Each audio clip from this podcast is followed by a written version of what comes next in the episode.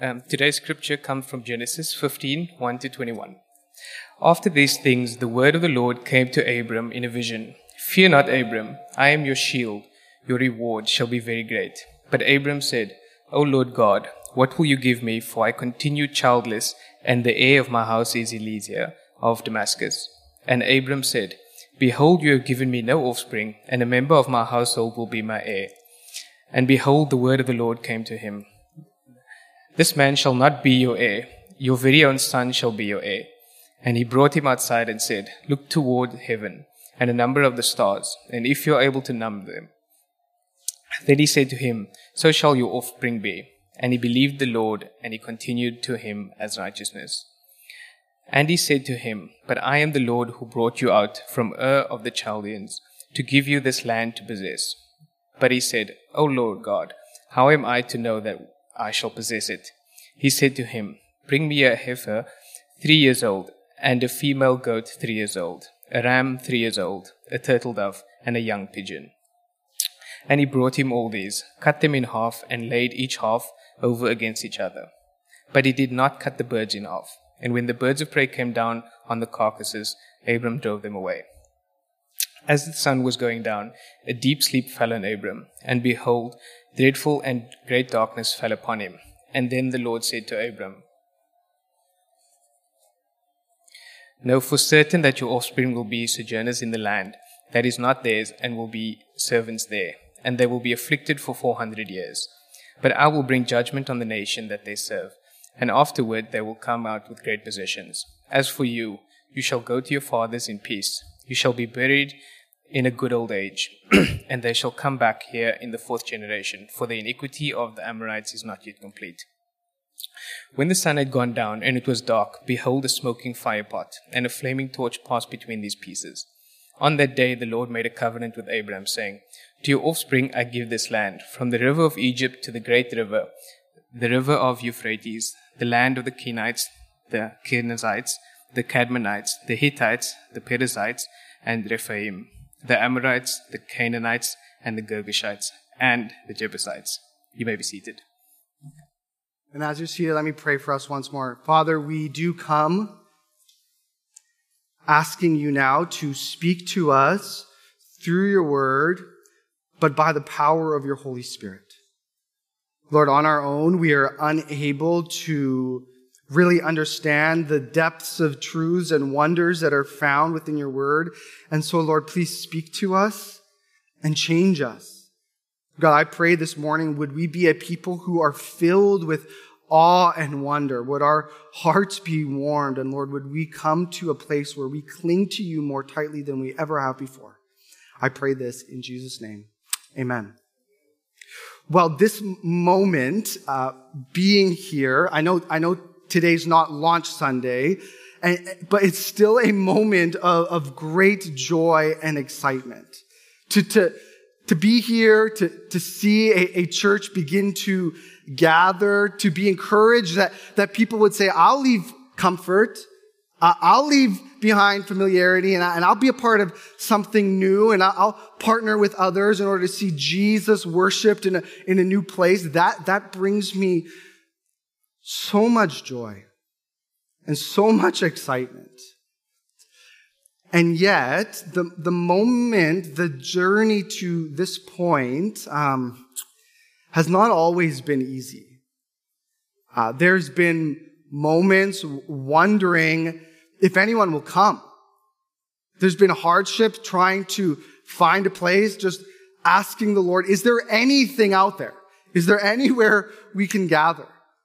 And if we are to gather, will, will the finances come in? And God, and God, will you provide? And so there's been moments, if I'm honest, of restlessness, sleepless nights, wondering, God, will it be okay? Will it be okay? And I recognize that question, will it be okay, is not a question we ask only when church planting. This past week, I've been very aware that that is a question we ask ourselves. God, will it actually be okay? There's these, there's these moments in our life when it, it actually just fully feels out of our control. Like, I, no matter how much I try, I, I can't fix it. And even if there are moments where we feel in control, it's as though we are holding on with everything we have and we're just not sure how much longer can we actually hold on. Like how much longer is it until it all slips away, we can't hold on, and it just all falls apart. And we just want to know, God, is it actually going to be okay? In his book, Knowing God, J.I. Packer, he invites his readers to stand and observe a busy transportation terminal. Now, he's from England and they have trains there, and I'm not going to pretend to ever have been on a train before. So, imagine instead of at a train station, we're, we're at an airport. You, you stand there, and if you look at all of the planes going and arriving, it seems like chaos.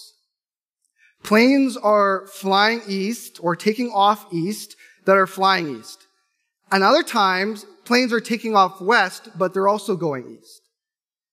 Sometimes planes are delayed. Sometimes planes are rerouted. Sometimes planes are canceled. Planes are crisscrossing. Some planes sit on the terminal or the, the runway for forever. Other planes take off right away. If you're a bystander trying to take it all in, it seems like chaos. Like, like there's no reason for what's going on. And yet, Packer says, if you can get into air traffic control, if you can get into the air traffic control tower, you realize that there is someone who sees, who knows what's going on, who has you and who's working it all out. In Packer's analogy, God is the one in the air traffic control center of life. And so my aim this morning is to show us that we have a God who keeps his promises. We have a God who keeps his promises. Our God is good and he has us and we can trust his promises because ultimately we can trust him. So my, my aim, we're just going to work through the text this morning. No points. You'll get lots of points in the weeks ahead. This morning, we're just going to work through verse by verse and explain it as we go. Ready? Here we go. Verse one. When Abram was 90, sorry, that's the wrong chapter. Chapter 15, verse 1. That was a test you passed. After these things, the word of the Lord came to Abram in a vision. Fear not, Abram. I am your shield. Your reward shall be very great. Uh, this is not the first time um, Abram is having an interaction with God. The, the, very first time he actually has an interaction is in chapter 12. So, so listen to this, chapter 12, verse 1 to 3. Now the Lord said to Abram, Go from your country and your kindred and your father's house to the land that I will show you. And I will make of you a great nation. And I will bless you and I will make your name great so that you will be a blessing. And I will bless those who bless you and in him who dishonors you I will curse. And in you all the families of the earth shall be blessed.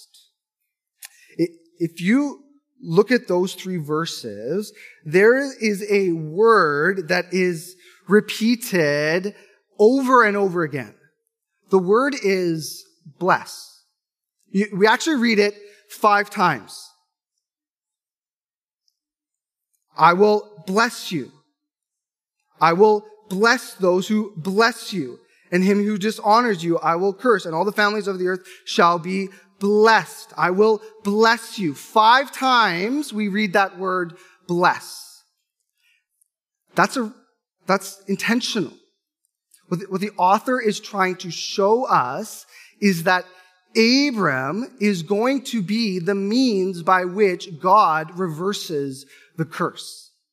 Because five times in chapters 1 to 11, we read the word curse.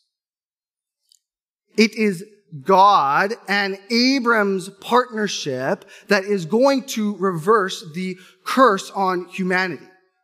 The, the Bible tells us that because of our sin, because of our disobedience to God, the world is broken. Our, our, the world is broken. Our relationship with each other is broken and our relationship with God is broken. And so God now through Abram is going to fix what is broken in the world. And the plan is that both are going to play a part. God has his part and Abram has his part. There's six promises in those three verses that God makes to Abram. But God also has two commands for Abram. The two commands are go and be a blessing. It's through this partnership, God and Abram, that God is going to fix what is broken in the world. And so we come now to chapter 15, verse 1, our text again. And what God is going to do is he's going to remind Abram of his promise. He's uh, almost encouraging him. Abram, fear not. I'm your shield. Your reward is going to be great. Abram, I'm, i have a promise to you and I'm, I'm going to work it out. And, and notice now what happens. Verse two. But Abram said, O Lord God, what will you give me? For I continue childless and the heir of my house is Eliezer of Damascus. And Abram said, behold, you have given me no offspring and a member of my household will be my heir. You, you almost hear it in Abram's voice. He's exasperated. He almost feels as though there is no hope. God, you made a promise to me, but I still don't see children. I'm 80 years old, God. My wife is in her 70. Where is your promise? When, when are you going to work this out? I know what you said, but I don't see it. You want to know something interesting? This is the first time Abram actually talks back to God. Lots of times until now. God's been talking to Abram. But this is actually the first time Abram talks back to God. Sometimes God brings hardship. Sometimes God delays his fulfilling of his promises in order to draw us into a deeper relationship with him. Um, as a pastor, and just this week, I'm with people or have personally experienced great crisis. And I, I don't wish that upon anybody. I don't want anyone to look at their child and go, is, is he going to breathe? And yet, talking to others who go through great trials, they would say, even though I would not wish it upon anyone, I am so glad to experience Jesus the way I have. God gives us more of himself. He, he draws us into greater intimacy and, and he plumbs the depths of relationship with him through hardship. And so often we think, look, if I'm going through a hard time and the beef I have is with God, well, then I must not be able to talk to God. I, I must have to deal with this on my own before I actually bring my issues to him. And actually the reverse is true. God actually wants us to deal with our problems before him. So let me just encourage you. If you are going through a hard time, talk back to God. Bring him your struggles and your doubts. God, you said that all things would work out for the good of those who love him. Where is that, God? Go to God because actually God wants to give you more of himself. Because look, look, look at what happens. Okay, verse, verse four. Look at how God responds. And behold, verse four, the word of the Lord came to him.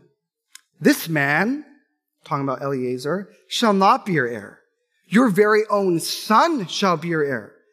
And he brought him outside and said, look toward the heaven and number the stars if you are able to number them. Then he said to him, so shall your offspring be.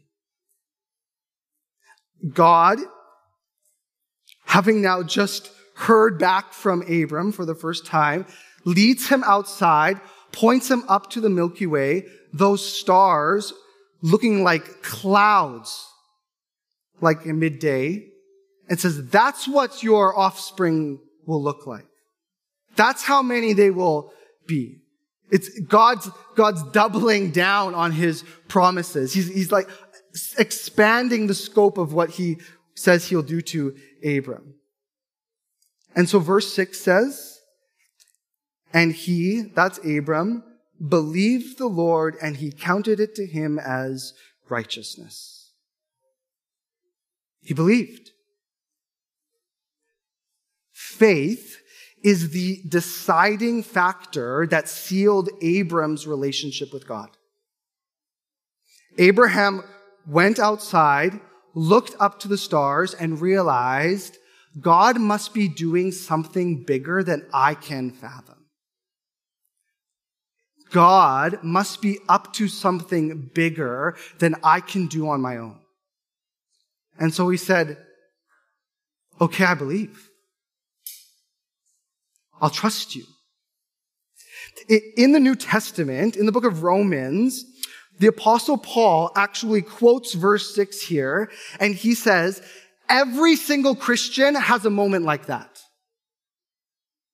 Abraham believed God and it was counted to him as righteousness. If you have been made right with God, it is because you too have had a moment of faith. Every relationship with God begins by faith. And not just trusting Him with one thing. Okay, God, I trust you in this one area of my life. No, it's, God, I just trust you, period. I trust you with everything. My future, my forgiveness, my identity. I find it all in you now. If you are not a Christian this morning, please hear me. It is right and good to want answers. It is. It's good to ask questions, to seek evidence, but you need to know that every single Christian says, my intellect has taken me no further and now I trust in you. My efforts have taken me this far and they take me no further and so now I trust in you. Every Christian has that moment. It's by faith. L- listen to the author of Hebrews. He's speaking about Abram here, and, and he says this. Hebrews 6, for when God made a promise to Abraham, since he had no one greater by whom to swear, he swore by himself, saying, surely I will bless you and multiply you. Then he says this in verse 19, we have this as a sure and steadfast anchor for the soul. So let me ask you, what is the anchor for your soul? What is it that you actually are trusting in? Your finances, your intellect, family, your health, your, your goodness, your morality? What have you actually put your trust in? What, what grounds you when the storms of life comes your way? What are you, what are you holding on to in order that your life might not be shipwrecked? The author of Hebrews says, anchor it in God. He is the sure and steadfast anchor for the soul. And so Jon Bloom says, Abraham trusted God and the world would never be the same after that starry, starry night. And yet, and yet, and yet, life is not easy for Abram after that. As much faith as Abram had looking up to the stars that night, he still struggled with faith. Look, look, look, at verse, look at verse seven to eight. And he said to him, so Abram's talking back to God. Oh no, sorry, this is God talking. I am the Lord who brought you out from Ur of the Chaldeans to give you this land to possess. But Abram said, O Lord God, how am I to know that it shall be? How am I to know that I shall possess it? God, I believe. But help my unbelief. God, how will I know? Like, I, I believe you, God, but help me to know it. And so what God does next is astonishing. Verse 9 says this, and he said to him, bring me a heifer, three years old, a female goat, three years old, a ram, three years old, a turtle dove, and a young pigeon. And before we think, here's um, God giving Abram a shopping list, right? Throw in some onion for that stew, some bay leaves. You always put bay leaves in stew, right? Abram knows actually. It's not, it's not a shopping list. He, he, he knows immediately what, what God's doing. Okay? God is going to make a covenant with him. A covenant. So verse 10 says, and he brought him all these things. Abram brings them. He cuts them in half. He lays each half over against the other, but he did not cut the birds in half. And then when the birds of prey came down on the carcasses, Abram drove them away. A covenant is a sort of agreement or contract.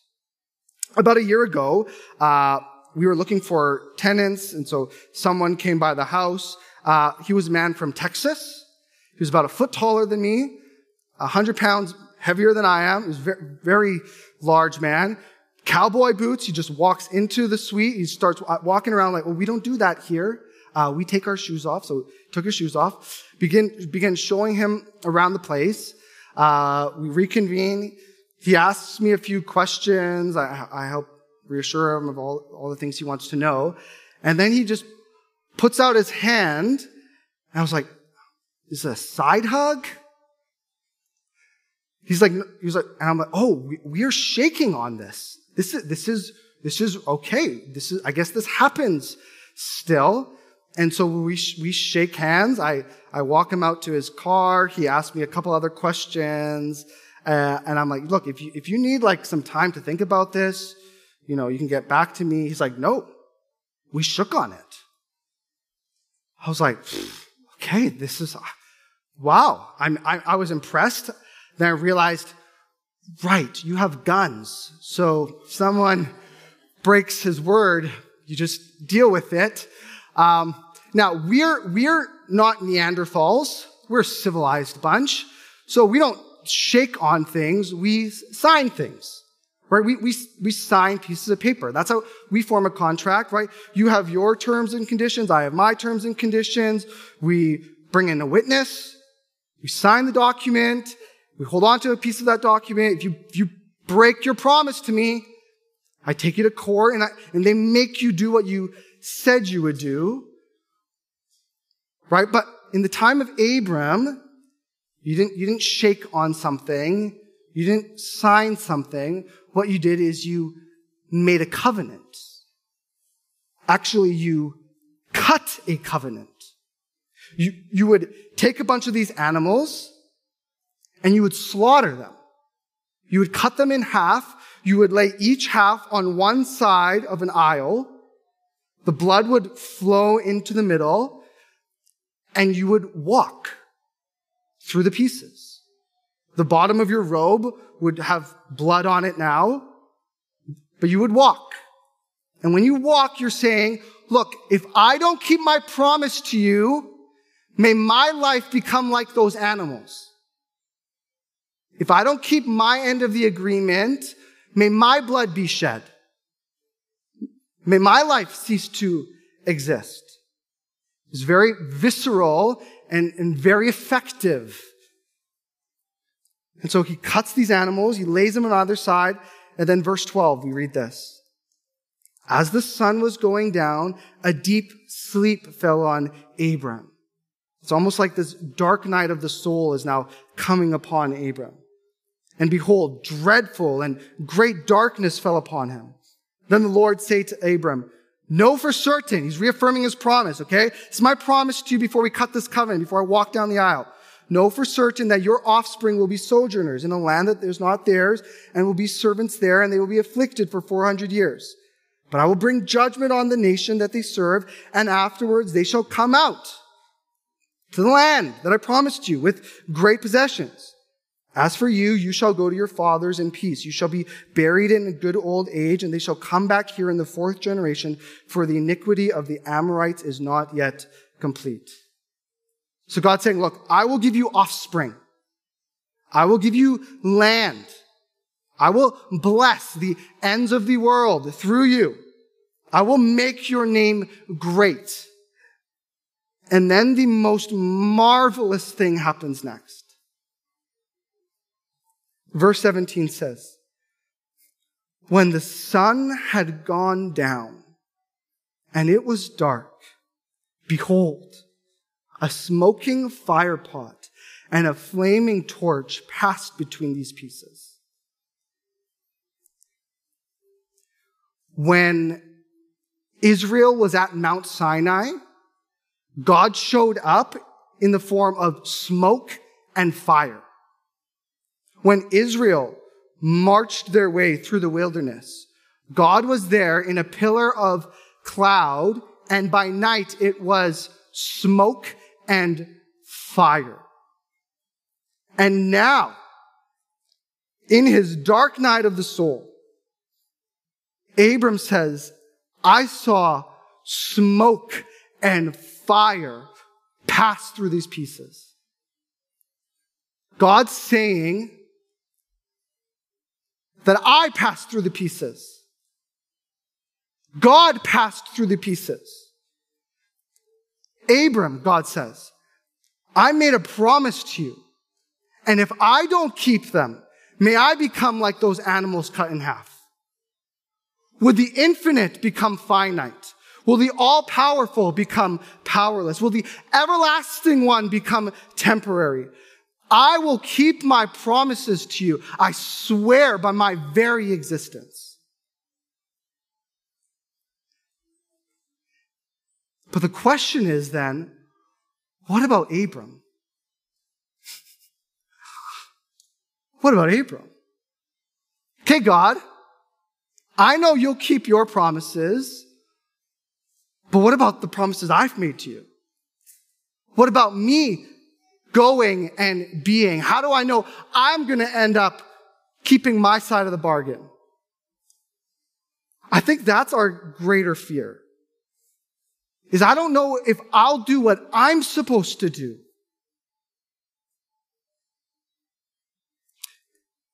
In, in, in chapter 12, right? So God makes those promises to Abram. He gives him the two commands go, be a blessing, he says, but I'm going to give you land. I'm going to give you offspring. You want to know the very next thing that happens? There's a famine in Canaan, in the land that God's promised Abram. There's a famine, and Abram goes, I'm out of here. I'm going to Egypt. Endangering the promise of land. Then he gets to Egypt, and Abram goes, okay, this is the plan. Sarai, my wife, you're very beautiful. Pharaoh is probably going to want you as his own wife. And so this is what I want you to do. I want you to tell him that you're my sister. That way he doesn't kill me when he tries to marry you. Endangering the promise of offspring. In one chapter, Abram completely fails. And so Abram goes, God, I know you're going to keep your side of the promise. But it's only a matter of time before I fail keeping my side of the promise. And then what happens?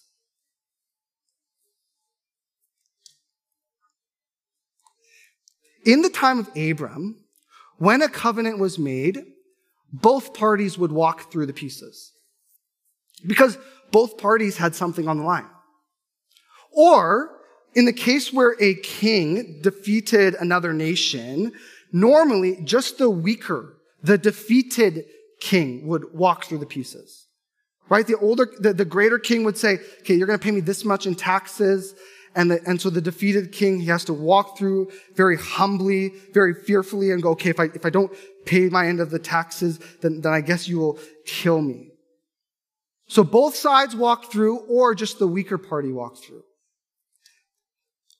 But verse 17 says this When the sun had gone down and it was dark, behold, a smoking fire pot and a flaming torch passed between these pieces.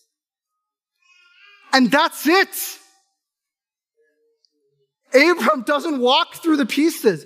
This is the only time in the history of the world that we know a time when the greater party and the greater party alone walked through the pieces. This is what God's saying. This is the most marvelous verse, I think, in the Old Testament. God saying, I will keep my promise to bless you. And if I do not, I will pay the price.